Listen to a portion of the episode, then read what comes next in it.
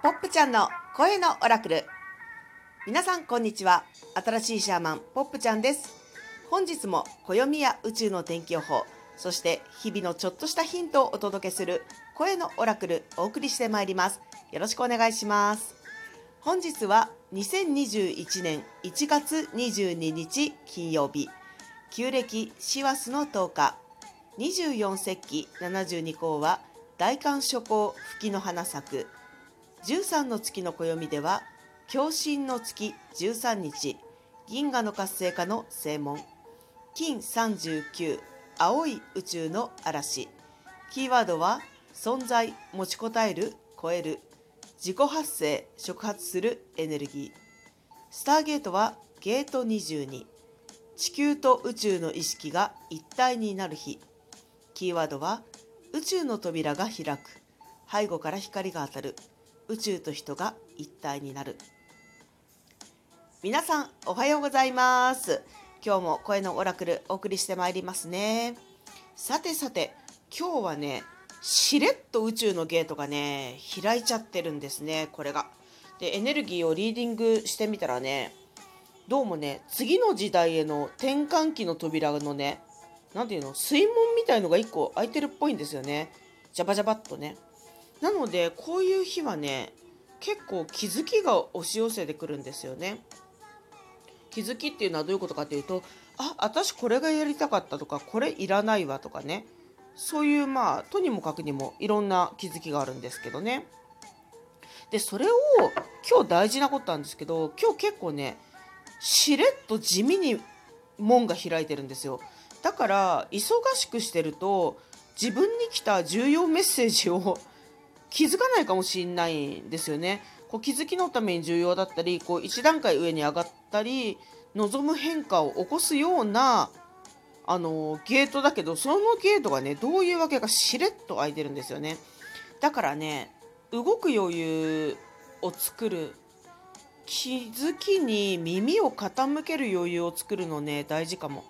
だからちょっとあのー、休み時間延ばしてみるとかあとは30分前に出発してみるとかあるいは30分早く切り上げるとか何でもいいんですけどちょっとずつ調整してあのー、時間に余裕を持たせていてください。自分が時間に余裕を持たせられるっていう事実を作り出すんですね。はい、これは深く考えなくていいんだけどでそして気づこう気づこうとか聞き取ろう聞き取ろうってしなくていいんです。そうするとかえってあのその自分の思いのアンテナが強すぎてこの繊細なエナジーを聞けないかもしれない。だからただ時間を作ってぼーっとする。その余裕が大事かもかもですね、えー、忙しい人ほどそれを作り出してほしいしまたお時間がある方でもあえて空っぽの時間をさらに作り出す。大事です。さてさて今日のスターゲートの解説読んでいきますね。辻真理子さんによる解説ゲート22地球と宇宙の意識が一体になる日。宇宙の扉が開き惑星地球に光が注がれる。地球と宇宙の意識が一体になる日。人々の背後から光が当てられその思いは宇宙に記録されるだろう。はい。やっぱりスターゲートすごいなって思うんですけどすごい宇宙エネルギーシンクロ率ですね。まあ、こういうのね、本当に日々お伝えしている通り、天気予報として使ってくださいね。あ、そっか、今日は宇宙ゲートを開いてるんだ。じゃあ余裕持っとこうかな、ぐらいの、雨だ、傘持ってこうぐらいの軽い感じで使うとね、便利だと思いますよ。はい、13の月の暦のキーワードをもう一回ご紹介します。金39、青い宇宙の嵐。存在持ちこたえる超える自己発生触発するエネルギー。今日もポップ流に読み解いてみますと自分の存在ここまで持ちこたえてきたものを超えていこう。自分の中からババッと発生するエネルギーに触発されてエネルギーの方向性が変わっていく。なんだかね昔数学でベクトルって習ったんだけどこのベクトル方向軸がねババババって変わるタイミングな気がしますよ。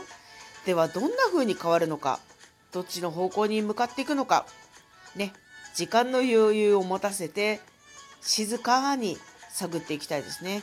まあ意識しちゃうとねこう意識したものがどんどん現れてきちゃいますんでもうぼーっとしとくのがいいですよね。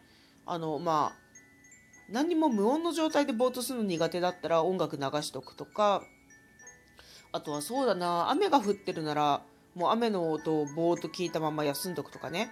まあそんな感じで大吉だと思います。皆さんあの本当にいつも聞いていただいてありがとうございます。あの個人的にメッセージいただいたりあるいはいいねとかこのラジオトークの方にメッセージいただいたりあの一つ一つ本当に嬉しく思っています。ありがとうございます。え今日のエネルギーに関してはあのインスタライブでもちょろっとご紹介していますのでもしインスタアカウントお持ちの方はそちらも見ていただけると嬉しいです。それでは皆様本日も安全で大吉にお過ごしください。声のオラクル新しいシャーマンポップちゃんがお送りしました。それではまた。